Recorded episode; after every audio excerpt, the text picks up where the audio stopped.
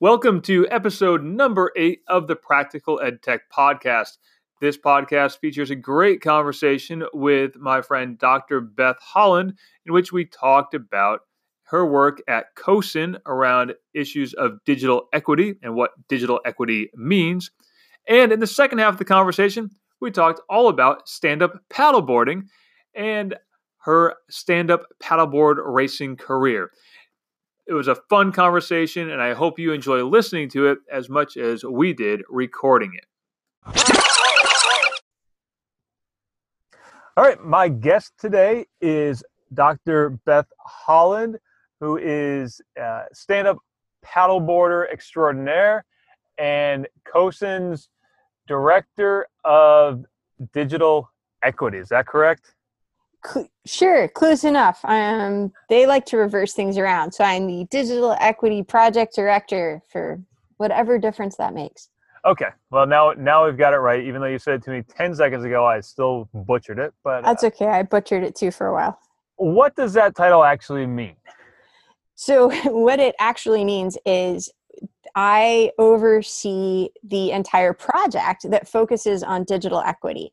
So I just started back in January and I work with an advisory committee and one of the things I do is prepare you know resources and materials to support school leaders when they're thinking about digital equity. So I have a monthly blog series where I feature a different district every month and the efforts that they're doing to try and improve digital equity within their districts. And then my big project of the year is that I'm working with my advisory committee to update the CoSN Digital Equity Toolkit. And so right now on the website, if you were to go to cosn.org slash digital equity, there's a great um, resource that was developed by Susan Bearden, uh, who's now our Chief Innovation Officer, that provides all kinds of resources and frameworks and things for districts that are thinking about you know how do we increase our students access to devices and access to high speed internet? And how do we think about um, the literacy skills that they need to have that equitable access to learning? And so my big project of the year is to update that. Um, cool. so that's so, what i do. and and for people who are listening when we talk about digital equity we're talking about access to materials access to the web access to the hardware, all of those things, correct? All of those things. And in fact, one of my challenges for this year is working on sort of expanding the framework. So right now, the way we think about it, um, and I'm not using like a royal we, but like we at COSN, we, um, we talk about access to devices. We talk about access to high speed internet, and that's at school and at home. Um, one of the big issues is that even though about 92% of schools have reported that they can meet like minimum bandwidth requirements as established by the FCC.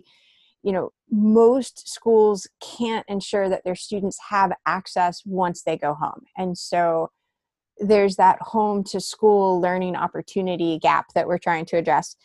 And then the last piece of it at the moment is really defined as digital literacy meaning you know are our students developing the capacity to take advantage of these devices and to take advantage of the internet so that they can be you know knowledge creators and they can um, have greater access to learning opportunities. Um, one of the things that i've been hearing the more i talk to different districts is there's really some more nuanced conversation that needs to happen. So for example we're talking about um, digital equity through a lens of universal design for learning.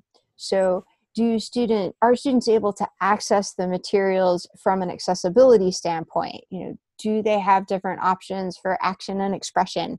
Um, from a motivational perspective you know how is that being tapped into? And then tied in with all of that is also culturally responsive practices.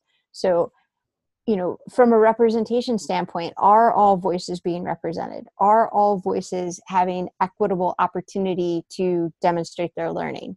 Um, so trying to make this a little bit more nuanced uh, than it's been in the past i think we've done a great job of bringing the point of yes we need devices yes we need internet and now there's some next steps um, that we're starting to work on. Right. Right i think that the debate about whether or not we need access and devices is pretty much over at this point. Right. I don't I don't hear too many school boards saying no, we don't. Well, actually, that's not true. I do still hear some school boards yeah. saying no, we don't need to, we don't need to spend money on that. But uh, I think culturally, it's accepted that no, that's what we need to spend money on.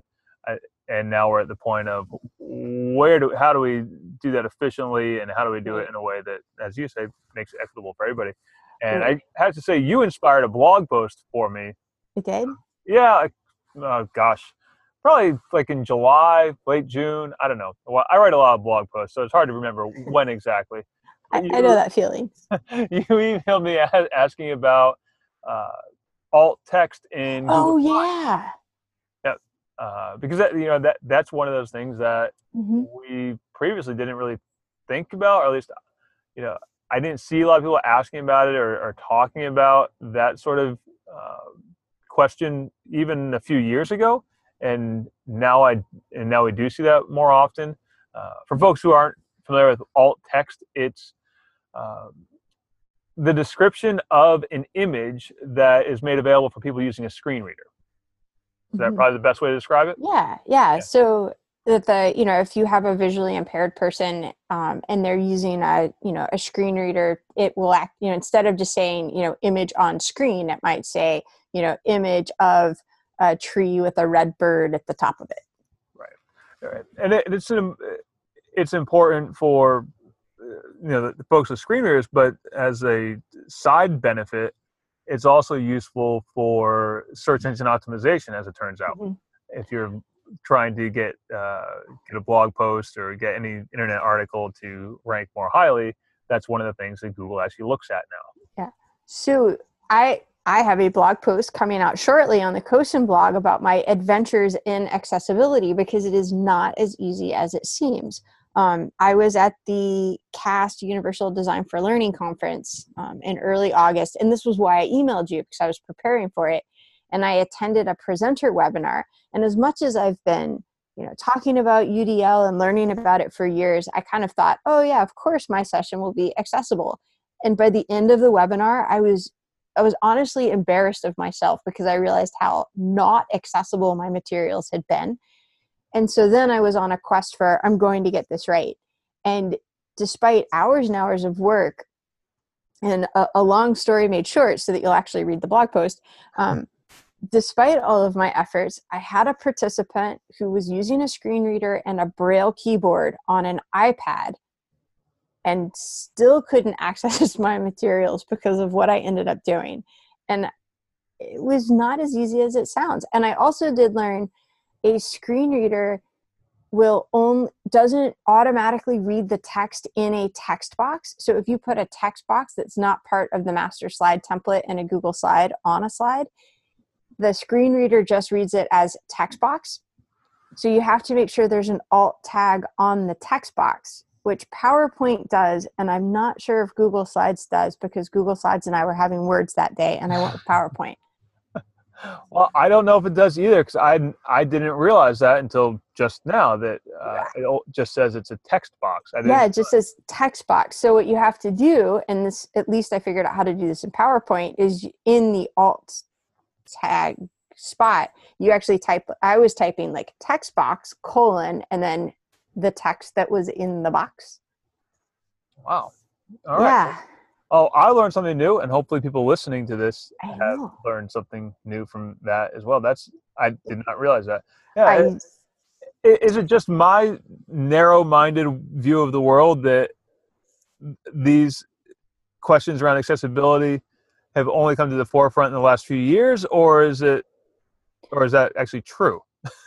well, no, I mean, I think so. It was actually kind of fun at the at this conference. I had a chance to say hello to Dr. David Rose, who was the found one of the founders of CAST, and I had taken Dr. Rose's um, neuropsychology class in 2001. And I introduced myself, and he pretended like he knew who I was. And maybe he's a gracious person. I can't imagine he knew who I was since it was 2001 in a big class. But he's been talking about this since then. And so even back to the early days of the World Wide Web Consortium and how they were talking about the like the very beginnings of XML. Um, the idea of accessibility has always been there. I think it's just a matter of, you know, there's now been enough advocacy and a, enough digitization to really bring it to the forefront. Um, but you know, I know that that Dr. Rose and others have been advocating for it since early 2000s. Okay, yeah. So because it just it seems like you know, as you know, I get about a bajillion emails a week. Mm-hmm. Uh, with all kinds of questions, and that's a question I never got until a few years ago, and you know, I started to get questions around you know mm-hmm. around those questions of accessibility. But eh, on the on the digital equity, you know, in your work now, do you have uh, you know ten thousand foot view or thirty thousand foot view of guidelines that you uh, give to give to schools, give to uh, school districts on you know beyond you know what does the FCC uh, standard? Uh, you know, be, beyond that, what, what are the what are the guidelines or you know, big big tips, I guess, if you will. So it's funny you mentioned that. The first one that came to mind, I've actually spent the last several months listening. So I've listened to school leaders and district leaders across the country, and I think that's actually the most important piece is making sure that the technology leaders are really listening in their culture and context because there isn't one silver bullet. And and that's also what has inspired this blog series that i'm doing is trying to bring so many different stories from different districts with different contexts and different cultures and different sizes. And you know geography matters and culture matters and uh, student population matters in terms of how you really think through this. Um, so there's a definite listening. The other piece that i'm finding that's really important is making sure that you're building really good relationships so that you can ask the right questions. For example um, matt highfield out in beaverton oregon told me about how they went one to one and all of a sudden they started realizing that the kids were taking their devices home and yet less work was coming in. And when the teachers had said to the students you know do you have internet at home?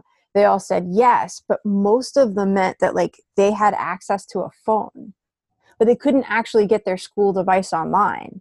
So then it became a question of how many of you can actually get your school issued device online and they found out that a huge percentage of students didn't have internet at home.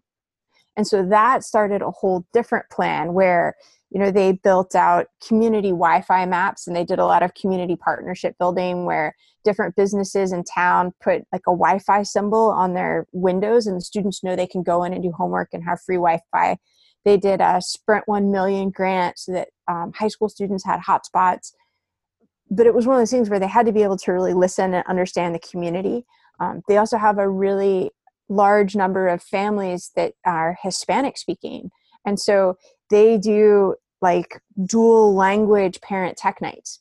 And they have the parents come in and they have translators and they make sure that the parents get comfortable with it. And so you know that's one example and maybe pieces of that would translate into a different place but then you know i spoke to a district technology leader north of fairbanks alaska and none of those ideas are going to work in his community right. And so, you know, he's like, I have 12, I think he said 12 village schools, most of which are subsistence communities. And so, one of the big pushes that they've done is partnering with the healthcare facility and making sure that the school and the healthcare facility have broadband and then opening up Wi Fi access inside those facilities. Wow. So, I think there's, you know, it's it's definitely a listening and a, a seeing what works for your community um, is what's really important and then making sure that there's a lot of community buy-in and so i think that's not as concrete as you know i can't say it's x number of whatever bits because i honestly don't know the number off the top of my head um, but i think those pieces are really important well the, the community buy-in piece i think some of that comes comes back to that listening, right? Of mm-hmm. like, what are the concerns of the community members? Uh, you know, not only parents of students, but you, know, the you mentioned Beaverton, Oregon, with the businesses. You know, what are their concerns around mm-hmm. having a gaggle of teenagers huddled around huddled around their, their, their place of their place of business? Uh, you know, because that, that's that's a real concern, and I know even where I live in a, I live in a fairly rural community, seven thousand people in town, and uh, we have you know some of those same issues of when you get home there isn't internet access other than mm-hmm. through a, through a phone. Uh, and so we we've had some of those. Uh, like, what do we what do you do with the kids that are hanging around for two hours around town to to ping off of various open Wi-Fi networks, and then right, you know, the conversation around, oh, okay, there's an open Wi-Fi network that our students are now pinging their school-owned devices off of, and that, that sort of thing. Uh, so there's a lot, right. yeah, there's and, a lot of community conversation to to happen. I think. Yeah. Um, you know, one of the things that's exciting at a federal level is there has been a bipartisan bill that's been put through at the Senate and then a companion bill at the House that would allow E-rate funding to pay for Wi-Fi hotspots on school buses. Because again, in a lot of the more rural communities, you might be on a bus for an hour or two hours a day. That bus can now essentially become like a mobile study hall. Yeah.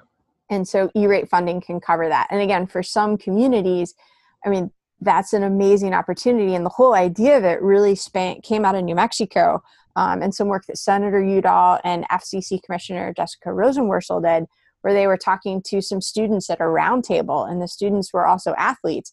And they're like, "You don't understand. We're on the bus. We go two hours each way to go play, you know, football or baseball or basketball or whatever it is, and then we come back and we sit in the parking lot at school so that we can get our homework done." And that's when it's like, wait a minute, we have all this time on buses. Why can't that be more productive? Right. Right. Yeah. Yeah. And that that's something that uh, I know is uh, what was done in Alberta when I, seven, six or seven years ago when I was doing some work in Alberta. That was one of the mm-hmm. things that uh, a lot of communities were starting to starting to talk about and starting to do was putting putting Wi-Fi on on buses and, mm-hmm. and I think it's catching catching on, if you will, now in the yeah, United States yeah. a bit. So that's, um, that's great. Now, yeah, and then yeah, I mean, California's done a great job with it. I met a woman um, from Alabama who said that one of the things they started doing too was they would pay the teachers a stipend if they rode the bus and then they were on the bus as tutors.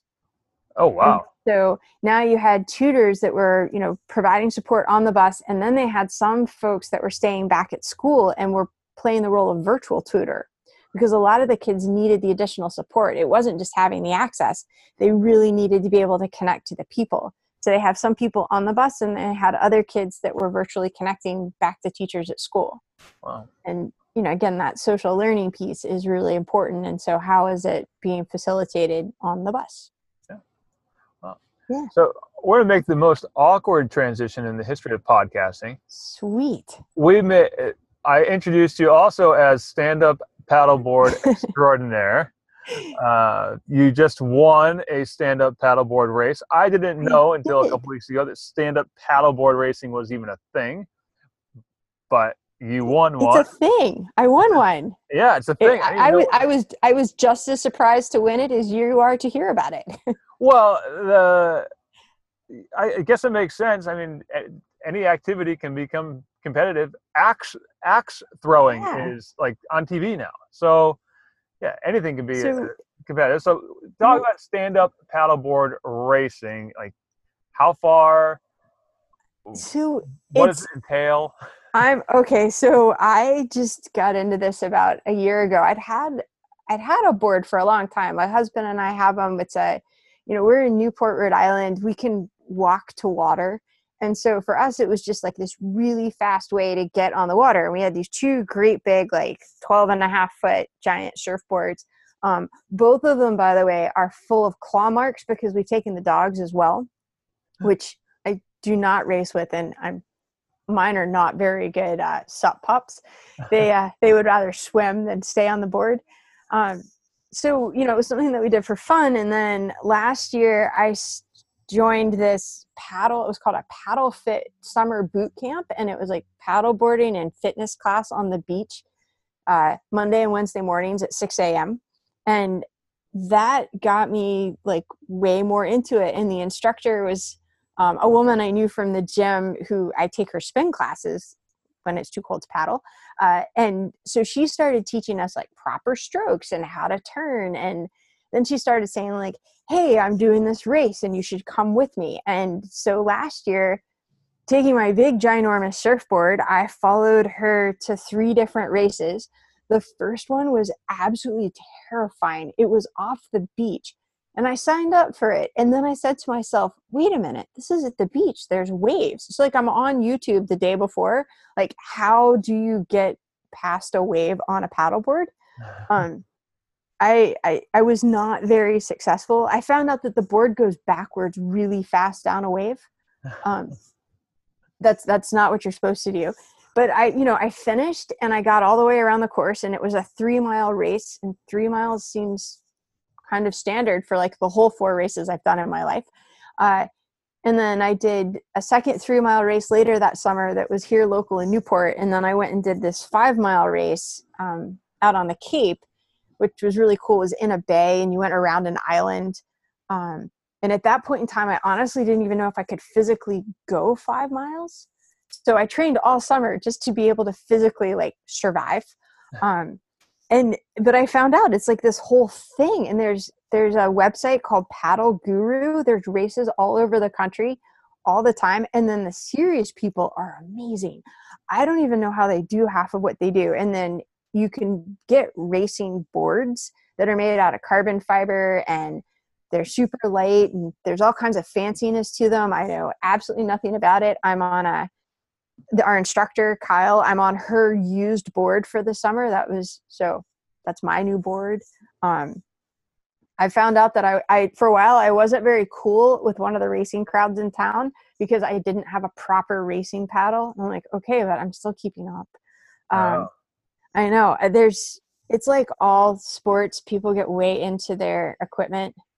Um, so I'm on a sweet set of hand me downs right now. I'm pretty happy about it but yeah, there's three mile races. Um, I did the one I won was a six mile race. Um, I didn't know if I could do six miles. I can, turns out. Uh, and it was a fundraiser for a group called Clean Water Access. And then, but then they get crazy. So, like, my friend Kyle is doing this 30 mile race on some river in Tennessee in October. Um, so it can go far. Yeah, 30, that's a long that's, paddle. that's a really really long paddle. Um the most i've done i did 10.7 when i sent you that picture a couple weeks ago we kyle wanted to do 20 miles. I was pretty sure i wouldn't live that long and be able to make it. So i was really excited when the other woman with us said after five miles that she was only good for 10 and i thought oh thank goodness because i'm not going to make it 20 and we turned around um, so yeah, but it's been fun and it's good exercise and I've met some really nice people and well, and I like I like the part of your story of like I didn't know if I could go five miles. Yep. I didn't know if I could go six miles, but we're gonna find out. We're gonna find out. Yep. Just, you did it, and you I, find out. Yeah, you can. And I think. Yeah. That's true for a lot of things. Like you don't know until you try it. Right, and you know I've I've fallen in a lot.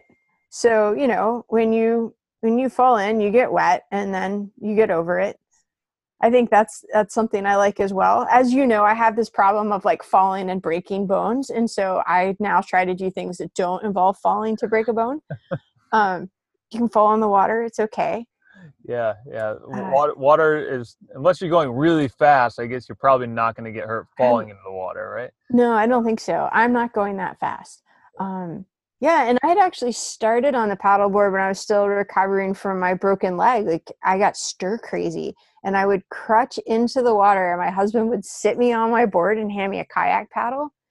And I would just sort of go tooling around because I was stir crazy and the water was kind of like an ice pack, you know, it felt really good. Um, oh, yeah. And then it took a few years. I think it was two year, two summers after I was off crutches before I could even stand. So it's been this whole it's been a good sort of like physical therapy thing too. Yeah. Um, well, interestingly enough, a woman emailed me yesterday and asked if I had any advice for people trying to get active again after having a big injury or surgery. And knock on wood, in my life, I've never had anything more than a broken finger and back spasms to speak of. Now, that's some bad back spasms where I couldn't right. get out of bed, but nothing like serious like you did. You broke your leg. Yep. You were on crutches for like a, A long year. time. Yeah. No, I was on for a year. I had three. I had a post-op infection. I had three surgeries. I was on crutches for a year.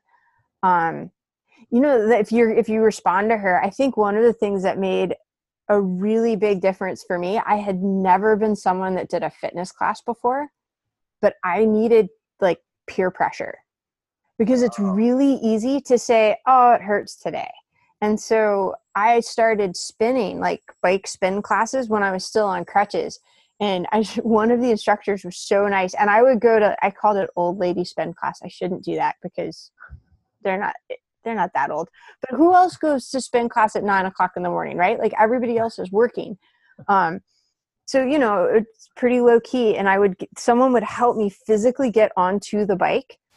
And then all I wanted to do was get my feet to go round and round for an hour like that was all i did i didn't put any resistance on it i couldn't do any of the things they were saying to do i'm like I'm, but i'm gonna sit here for an hour and then people get used to seeing you and when you don't show up they say well where have you been um, Yeah. so now i still you know i still actually schedule as much as i can around trying to get to my 915 spin class um, because people expect you to be there and you get a little community out of it and then you know there's some motivation Yeah, there's a lot to be said for that. A lot to be said for that community or peer. Not, I don't want to call it peer pressure because it's not pressure, but it's right but it's peer accountability expectation. Yeah, yeah. yeah You know, that's what that's what Peloton kind of yeah plugged into. Uh, Jess just got a Peloton bike like uh, about ten weeks ago. I have not touched it yet. That's her thing. That like I bike on on my trainer bikes and uh, whatnot. Um, but uh, she she loves it because she has a group of friends that are also doing it, and they Mhm. You know do a little competition with it, and you know Strava, the Strava app yeah which I, which I refer to as the passive aggressive social network for runners and bikers. Uh, you know, and all those things are really can be really helpful. Just setting that goal of, uh, yeah I, oh, I'm to do, I'm going to do this, or I'm going to, you know, I'm to show up for this, or you know, or you sign up for something that you need to get money for, and that you know that you know doing. I think that's. I had never done a fundraiser until this year myself, actually. oh when you did that bike ride I did that bike ride that, that you were so gracious to be the first donor to. Uh, you needed a donor it was yeah. awesome you were the, and you were the first. Uh, yeah, like I'd never, never done a 200 mile bike ride in a day. I'd done a lot of 100 to 120 mile bike rides, but I was like, oh, let's do it, see what happens. And then once people sign up, once there's like, you know, $400 donated, I'm like, oh, I guess I really have to do it. great yeah like i can't back out now yeah. um So, and right, and it, as it turns out, like three days before that, I had like the first minor kidney stone of my life. I'm like, oh, this is good timing. yeah, but uh, but there's a lot. Yeah, there's a lot to be said for just getting out. And so how? So after your spin class, how long was it before you were really like out and being able to do stuff again? Like you know really do stuff. so I broke my leg in 2013 and last summer, so that's 2018, I think was my first full summer where I felt like I was physically back. And I still have a couple of things where, you know, like I don't quite have a full range of motion and my left leg's still a little bit wobblier than my right leg is. Um, but I, I think my level of expectation is higher for like a normal human being that doesn't exercise that much. I'm doing great. I mean, for me, I notice little things. Um, but last summer was the first year that we were like really hiking and doing real stuff, and so it was five, yeah, five years of a lot of rehab. Wow, that is Um, a long rehab. Yeah, it, that's a good point about expectation too, right? Like Right. Well, it won't. Yeah. Yeah. Oh, big day was the day that I was able to like walk downstairs without holding onto the railing, wow, and that took almost two years. wow, And then it- back when I was still working for EdTech teacher, I was with Greg Kulowiec and we were running to catch the T. Okay, running's an ex- a euphemism. I wasn't running. I was moving as quickly as possible to catch the T. And I actually got down the stairs at Harvard Square relatively quickly. And we jumped on the T, and Greg looked at me, and I looked at him. We are like, holy cow, I didn't fall. Wow. Like it was a miracle day. I went, oh my God, I went all the way down the stairs. and and that was a good like two to three years after it I'd gotten off crutches. Um so yeah, it was a long it was a really long haul. Infections are nasty things. Um and and for people who are not familiar with the stairs you're talking about, people fall down those stairs like that haven't had right like they're steep. leg injuries it's a lot of stairs. Um so yeah it was there you know there were a lot of like small victories and like little you know it's funny the little things you start celebrating. Oh the i carried the 50 pound bag of dog food up the stairs and actually stepped up each step at one point and i was like holy mackerel i am i'm jacked like yeah. i can carry the dog food in the house now yeah yeah. Um. So, yeah, little the, things. The dog, dog food is a is a good milestone too, like for any carrying of anything, right? Um, yeah. Well, it's a it's a great incentive. I, it was also a great incentive to lose weight because I even as much as I tried, I put almost thirty pounds on when I spent my year on crutches because I didn't move.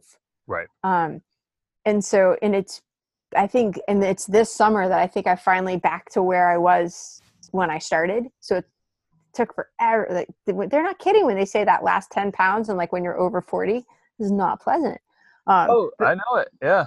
Yeah. But man, you carry that like big thing of dog food or like I'll be carrying groceries into the house and go, huh, I had that much extra weight on this leg. Like that can't happen again. You know, it's got to come off.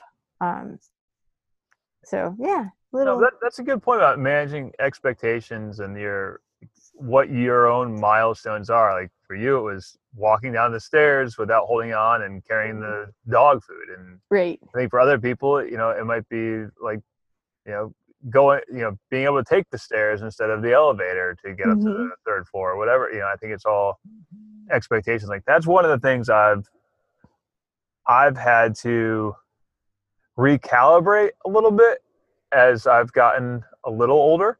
Uh, like I'm old enough to race in masters category now, right? Mm-hmm. Uh, in in biking, which on paper seems like oh that'll be easier.